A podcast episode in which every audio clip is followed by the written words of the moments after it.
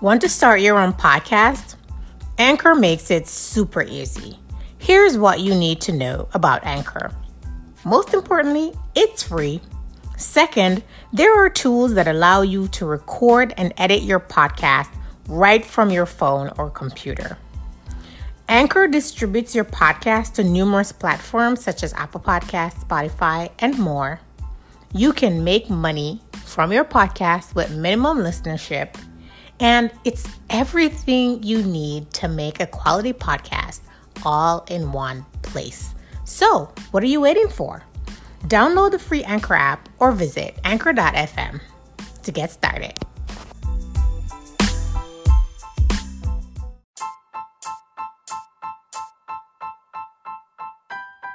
Hello, everyone. Welcome to another episode of the Where's the Funding podcast, where we discuss the challenges faced by Black entrepreneurs in the US and globally and, and, and entrepreneurs of color, particularly women, to access funding to grow or scale innovative ideas and demystify entrepreneurship and the fog around funding.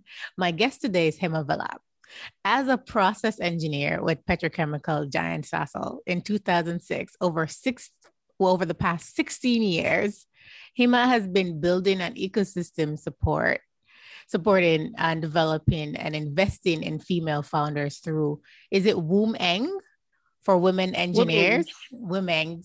To develop, yes, to develop the next generation of female engineering leaders in Africa and WomHub, which is a co working space and e learning hub that hosts various gender parity programs. Now she's undertaking the next giant leap this time into the VC space, and has launched 535 Ventures, a pan African female focused seed stage fund investing in tech enabled businesses. Hema, welcome to the WTF podcast. Thank you so much, Michelle, for having me. Um, you know, it's such a such a pleasure to be talking to you and about a subject that I'm so passionate about, and um, you'll hopefully through this podcast learn why. Um, but absolutely, yeah, thank you so much for having me. I am happy to have you because I know you are at the the the front end right now of the big launch of your latest venture.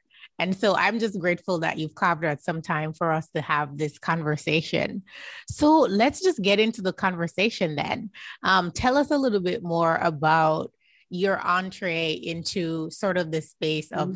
helping women um, become more visible and to drive their careers with WOMENG and the how that led to um, where mm-hmm. you are now.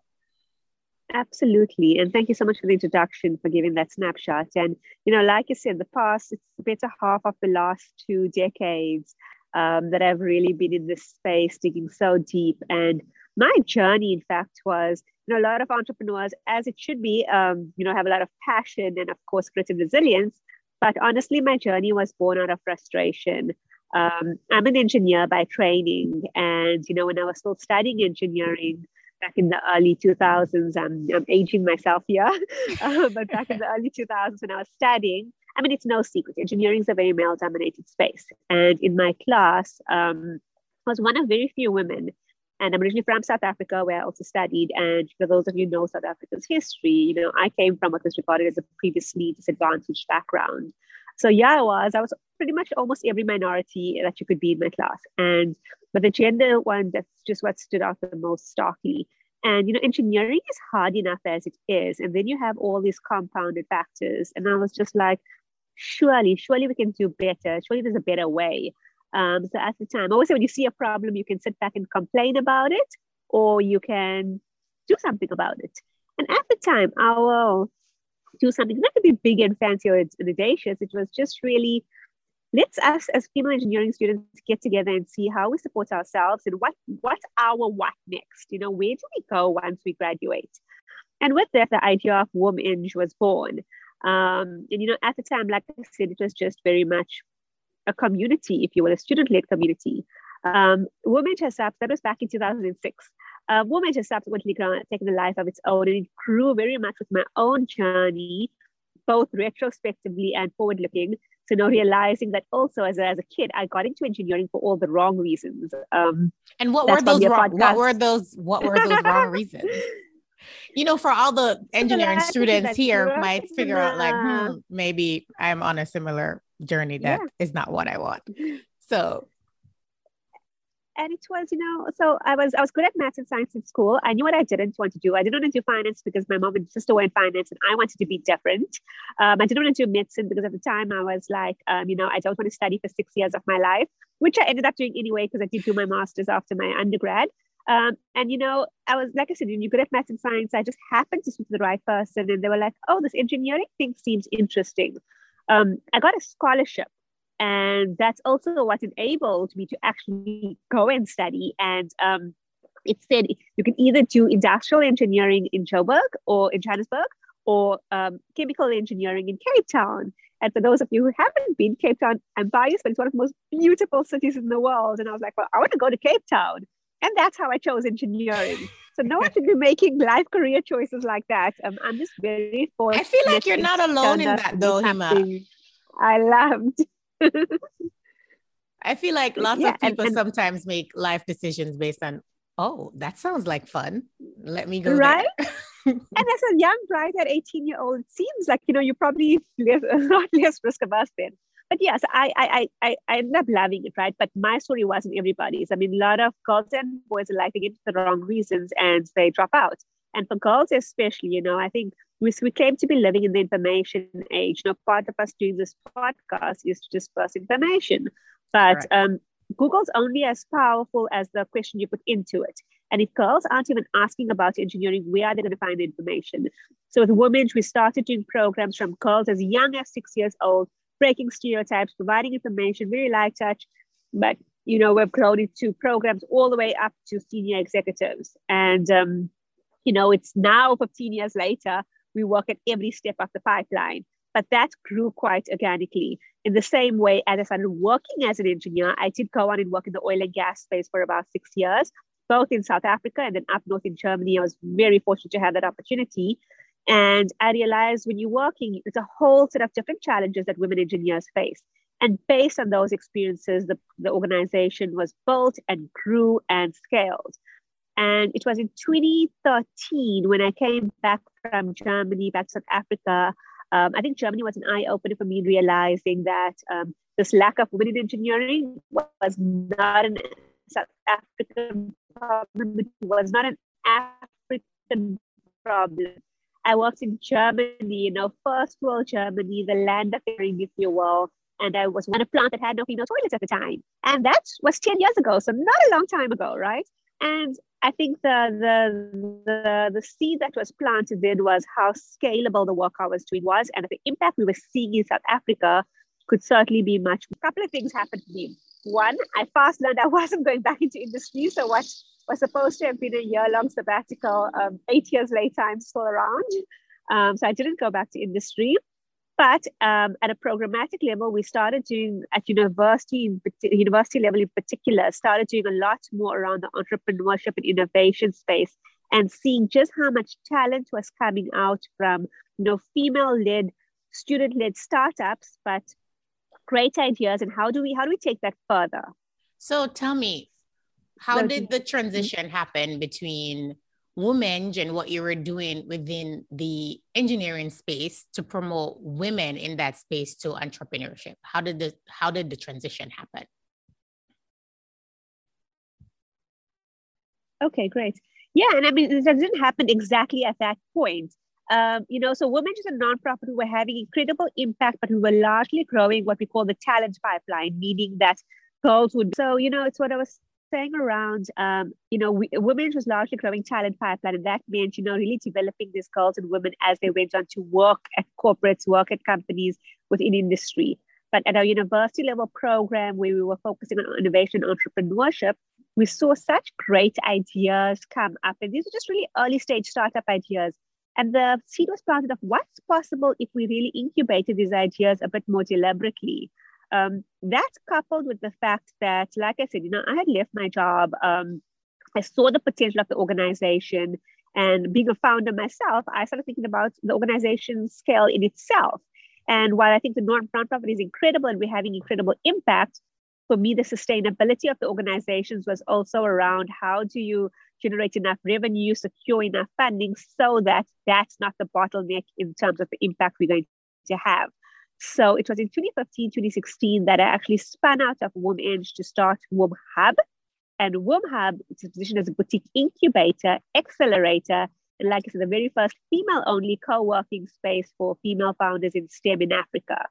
So, you know, I always joke and I say most smart people, they, they, they, they, they start their company, they make their millions, and then they, you know, then they start the nonprofit on the side.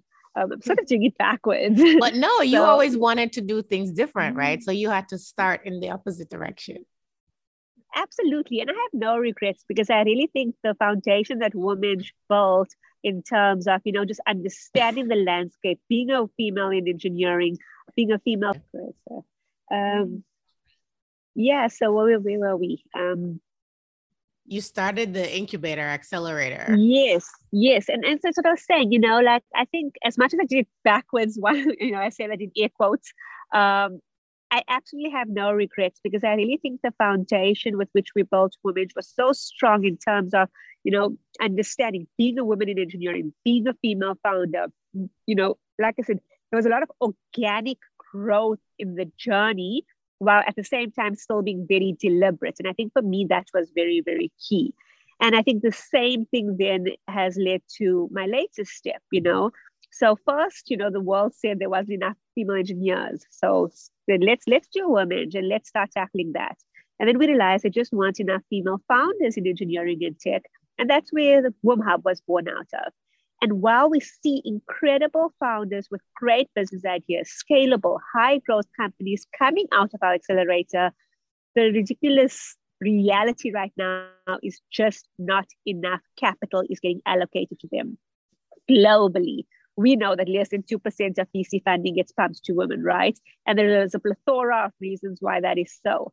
One of them being is that not enough women at the decision making tables you know? So if you don't have people who look like you and sound like you and come from where you're coming representation you know, matters. Oh absolutely. And i think that's that's the next frustration that really got me down. And you know i thought well if I can talk about it, I can kick and scream, but let me actually try to do something about it again. Um, you know, so yeah, and the next step in my journey is, you know, the world is saying there's not enough app capital going to women, there's not enough female fund managers. Well, I'm going to become one. um, so about two years ago, I started taking this um, an adventure into the venture space, if you will. And, I like it, um, adventure into venture.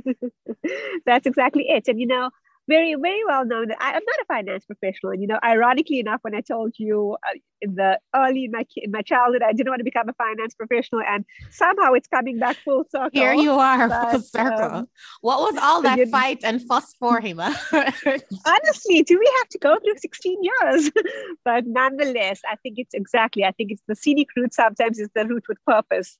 True. And I really do believe my journey has been culminating into this point. Um, you know, so I have a strong background in deal flow, pipeline, and accelerating and incubating businesses. I've worked extensively across the continent. So between WomEng and WomHub, we have run programs in 24 countries around the world. And that was the pre-COVID count. Um, with COVID, of course, our reach has increased because virtual enables this, right? You and I having a conversation to, exactly so to reach so many more um, people and to, to scale impact, right? Absolutely. And so, you know, I I I think as women as well, we and my co-founder is so awesome at this. Um, she always says, you know, Hema, you must own your awesome. Um, because I had such major imposter syndrome when I first thought about going wait, to wait, wait, wait, wait, wait, wait, wait, wait, wait, wait. Let let's let's let's pause on that.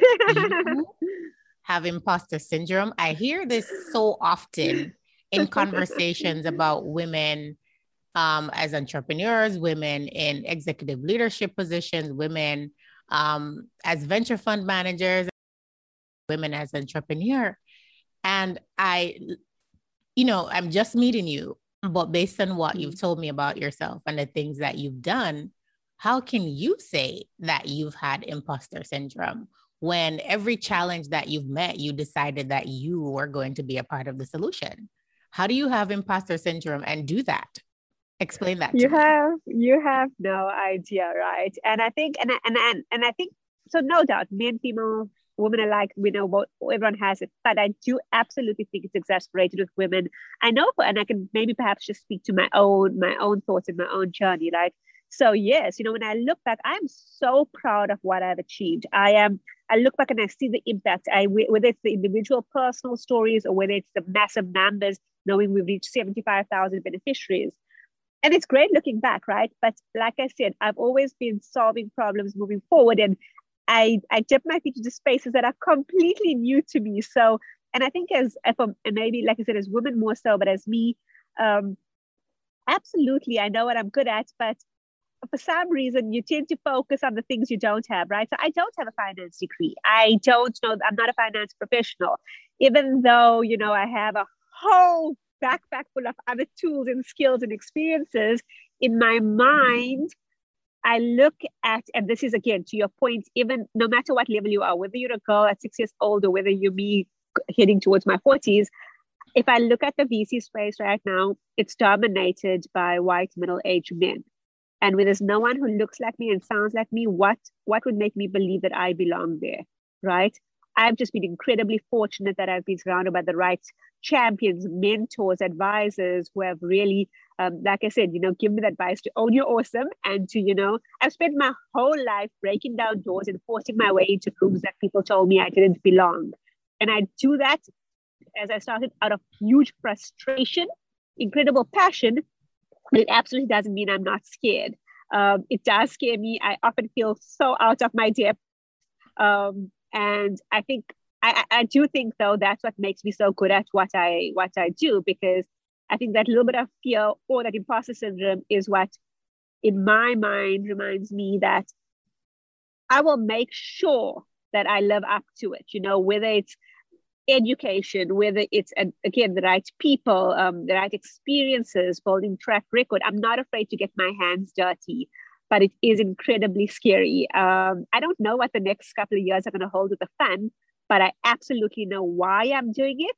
And I'm not saying, you know, failure is always an option. You can't become an entrepreneur if you're scared of failure.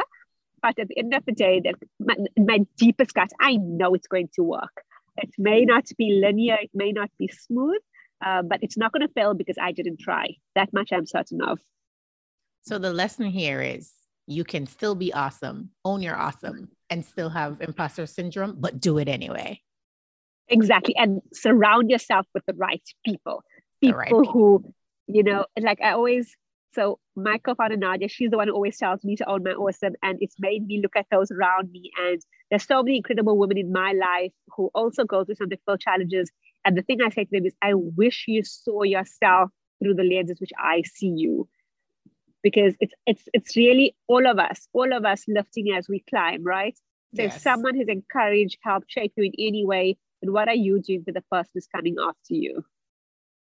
Absolutely. And I think that's a nice segue into the why behind what you're doing with this new venture, 535 Ventures. So, why is having more female focused seed stage capital allocators in the funding ecosystem globally and in Africa in particular so important? Yeah. And I think that's exactly, you know, that that that's that's the meat of it. And for me, like I said, if you, you know, from the name WomEng to Womb Hub, for me, it really is all in a name. And I was very deliberate as well as, you know, when I went um, and thought about the funding space, I was like, what is my mission? What is my mandate? What am I hoping to achieve with this? And, you know, very tangibly, what problem am I looking to solve? Um, so, you know, we research shows that if we add more more women entrepreneurs to the African ecosystem, we could see up to a 5% GDP uplift continent wide. And that's really by leveraging the 35% higher return on investment that women led teams, you know, typically achieve higher than all male led teams. And that's where the name 535 came from. And, you know, it, it speaks to data, it speaks to statistics, it speaks to what's been proven. And it's how do we then create a vehicle to show more of that, right? Because I don't buy the excuse that there aren't enough female founders. I don't buy the excuse that women don't perform as well. In fact, we perform better. Don't get me wrong. I think diversity is incredibly important both ways. So a boardroom full of women is not the answer either. But until we have more women playing it at equal level, and a, a big part of the mandate is to just level the playing field. So, you know, part of that, that data on the 35% higher ROI, that's if women were exposed and given the same opportunities, networks, exposure, capital as men, you know, all male led teams. So we just, it, it's that, it's that whole difference between equality and equity, right? We're not starting yes. on equal footing. And I think uh, until we level the playing field, we can't, we, we're not going to see the results we want to see. So that's sort of, you know, the mission for Why 535 was started. And the second part around, and of course, it's a gender focused fund, right? And we're very aligned with the 2X challenge. Um, so the 2X challenge was uh, an initiative developed by the uh, development finance institutions where they subscribe to, you know, just uh, a broad spectrum scope of empowering women economically. Um, and for the fund, the 2X challenge, we fulfill on one, myself being a female fund manager. Two, our mandate is to invest in female focused businesses, which means it can either be female co owned, female led, or largely um, female consumer based, but in, with intentionality, or a largely female employer base, meaning um, including more women in economic, but informal economic participation. So the mandate of the fund has a gender lens throughout. Um, and then we went one step further, and we can maybe talk about this a bit later. But what my big, big, bold, audacious goal is right now, on top of all of that, is just getting more women investors to participate into the fund as you know limited partners yes so so tell me about that so is this the 35er club and what's Absolutely. the profile of the women who should pursue this opportunity to be a part of a community of global women investors Absolutely. So that's just it, right? So uh, any fund, any VC fund, whether you male, female, blue, pink, green, doesn't matter. The biggest, the, the first step is the capital raising, right? So we need to get more capital. If we raise capital, then I am a, I'm able then to invest in in businesses. Um, and you know, when you capital raise, you can capital raise from various sources, whether it's institutions, foundations, family offices. There's a whole spectrum. But when it comes to individuals, right now that space is still Hema. So the 35 Club for me is an innovative way to get more women to be able to participate as an investor into a VC fund, right? So what does that mean? Um, typically, funds raise uh, capital from limited partners from various different sources, and you know whether it's family offices, foundations, institutions. But when it comes to individuals, it's largely still men at the table. And this goes back to why a lot of gender lens um, investing funds, it's harder for them to raise capital because again, the same the same challenge that founders face in getting capital from VC funds, VC funds face in getting capital from you know institutions, and this is how the system perpetuates.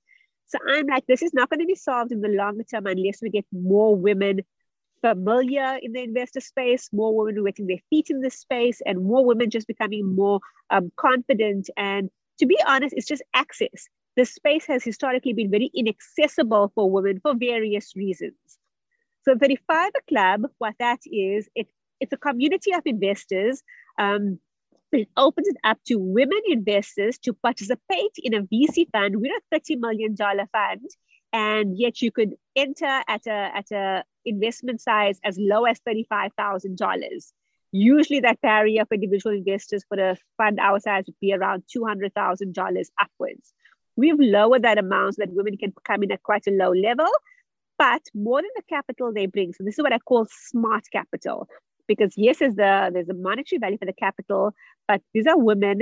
The profile of the women are, you know, women who have access to, yes, of course, some capital, but networks and resources and partnerships that could be very, very beneficial to our portfolio companies. What we then also offer these investors, and like I said, especially those who are still getting familiar in the space, is co investment opportunities. What that means is, you know, as 535 then starts making investments, there's, there's, a large process that goes with that, whether it's due diligence, the vetting, the sourcing, and, you know, and essentially any of our LPs can then piggyback off that at no additional cost or no additional work, essentially, and invest directly into any of our investments. Mm. It's also an opportunity for our female LPs to become um, advisory board members to our portfolio companies. And this opens up a space for women who are especially trying to, you know, starting to play on boards, who are starting to get experience playing on boards as they head into bigger NED roles and the like. And then, of course, you know, like I said, it's, it's entry level as, as low as $35,000 all the way, you know, 350K upwards um, US dollars. And what that means is, you know, the younger, so I sort of categorize them into three, three, three, three tiers. Kickstarters are entry level investors who are new to the space, and this is a great, um, you know, almost baptism baptism into the space. The second level are champions. These are women who are probably maybe have a bit more of a finance background. They understand investing, they understand the VC landscape to a bit, and maybe they haven't really invested before. And not everybody wants to become a fund manager or even an angel investor. So this is a nice, quick way for you to participate in the uh, VC fund at maybe a slightly bigger ticket size. And then the top tier is what I call our patrons. These are, you know, women who have made it, the executives, the CEOs, the, the, the, the founders, the entrepreneurs themselves who have exited and who are really also just looking to build legacy, right? Um, I think as women, this is something we also don't talk enough about because, you know, the world tells us, like, you know, don't be arrogant, don't promote yourself, don't do all of these things. And but yet, if you don't you do know, it, who are you waiting for to do it for you? Right. And, but in a, if we want to do that with purpose, you know, associate yourself with a fund like ours. We really do plan to be, you know, a trailblazer fund on the continent. And that helps us for our legacy and you build your legacy. And it's around, you know, women who are saying, I'm quite literally putting my money where my mouth is. I'm investing in the top female tech startups in Africa. And you know, this is this is my narrative, this is my story, and this is why it's important to me. Um, so at every level across the board, yes, it is very directly an LP into our fund, but it's more you know there's just so many opportunities. And i think that sense of community for the women investors hopefully then you know this they will either go off and start their own funds they have first um, priority um, let me let me be clear 535 this is only five fund one there's fund two and fund three to come and you know those who, who believe in the dream early will be those who you know really come along with us as we grow so, for women who've never thought about being investors, and let's say they want to come in at the Kickstarter level, and they're mm-hmm. like, well, I don't really even know what's required of me, what to do. What's your response to that? Well, then let us show you how, right? So, there's very little that you need to do. So, of course, base criteria is that you need to have the capital, right? And let's assume that you do have the capital. So, that's $35,000 upwards. Um, there are slightly different regulatory rules that apply to US investors um, around accredited and non accredited investors. Um, but our team is fully equipped to walk you through that. Um, but honestly, there's other than having the capital, going through a KYC, a know your client process that just you know verifies and vets um, our, vets the investors. It's really an onboarding process that it's it's it's literally that easy. You sign up to the fund, you sign a subscription agreement, and then we handhold you through the rest of it.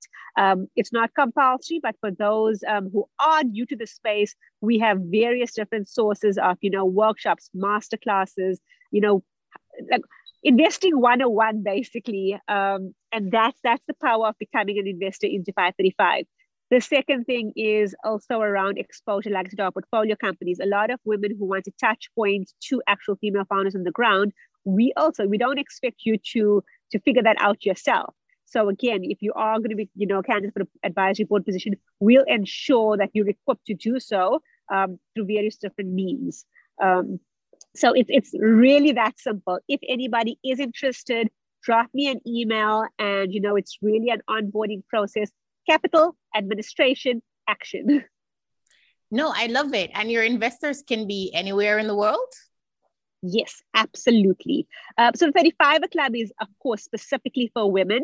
Um, it's global women, but of course, those who have a passion for the continent um, and more than like the gender is a no brainer but also for global investors who are just are new to the African continent and want to learn more about the landscape. This is also a great opportunity to do so.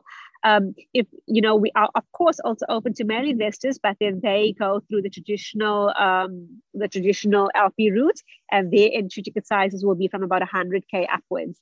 And I think that that again shows it why it's so attractive for women, right? So it's almost three times the amount, um, and because that that's more traditional. But I really want to really democratize the space for women investors right now.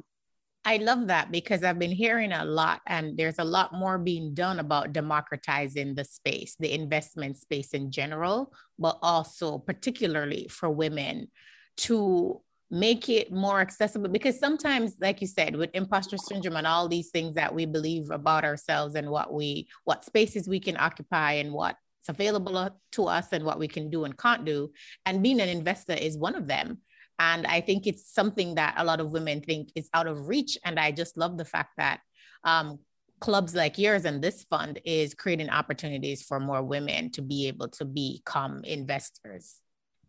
It's a great opportunity for more women to be able to participate as capital allocators because more women being in in the game can help the women who are in the game as entrepreneurs to be able to connect with the capital that they need. Because if they weren't connecting when women weren't more women weren't in the game the idea is that put more women in the game and they can support the women who are already in the game as founders looking for opportunities to connect with capital to advance and scale their great innovative ideas Yes, and I, I, think you've absolutely nailed it. That is really the mission that we're on. And something, you know, I must say as well there's no mistake that 535 Ventures is a highly commercial fund. You know, I don't believe that high returns and impact are mutually exclusive. And oftentimes we talk about the space, because we're having so much impact, people automatically assume that, you know, that's with an impact fund or we're playing smaller or and i'm not knocking i'm not knocking the space at all but let's not be afraid to also celebrate the returns right? When people invest it's because they want a return. And i genuinely don't believe the two um, you know it's one or the other. Um, by virtue of the ecosystem i built my last two decades impact is table stakes. That's going to happen anyway. But i really do believe that you know if we put the right capital with the right support to the right founders they just got to shoot for the stars. So I know you're going on a roadshow. Um, tell me a little bit about that. So um, first in Germany, spending some time in Hamburg and Berlin. Um, and you know, just like I said, socializing the fans, speaking to so if you're an investor who's looking to, you know, invest into a fund like ours, if you are a subject matter expert who you think you contribute as an advisor to the fund, or if you're just simply in, interested in the African um, ecosystem, the tech ecosystem in particular with a, with a female focused lens, I'd love to meet you. I'd love to speak to you um, and really just, you know, get as get into as many rooms as possible and talk about the fund. So from from Germany, I'm then going to the UK. I'm spending some time in Oxford and then in London. Um, for and then uh, that takes me to probably around mid October. And then after that, we'll be in Dubai. To be spending some time there. We'll be attending the GITEX Investor Forum. Um, so that's going to be really exciting. And they're doing a lot of meetings around uh, there as well.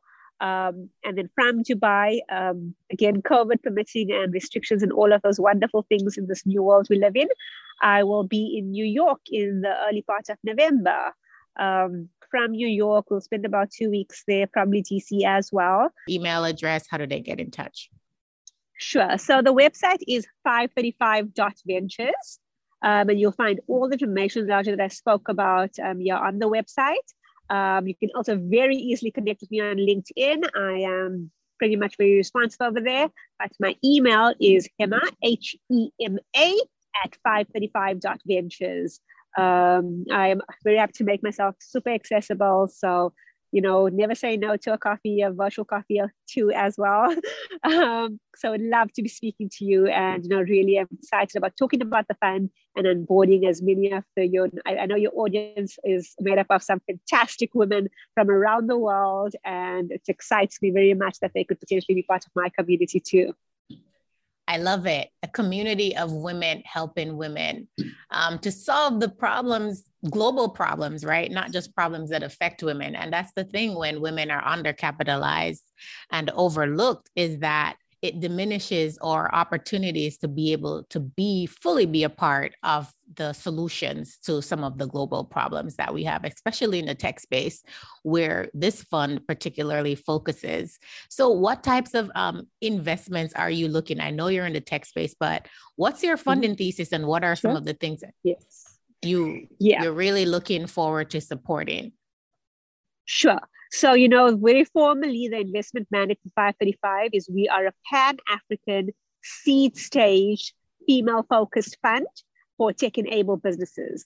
So, from a tech perspective, we're not sector specific, but we do see the usual suspects come through around fintech, health tech, agri tech, insure tech. Um, but as long as it's a tech enabled solution, um, you know, we're really quite niche around the female focus, tech bit, and of course, African. So from a from a sector specific, we've tried to keep it a little bit broader. Um, and that and seed stage meaning that um, we'll do seed investments up to five hundred thousand dollars.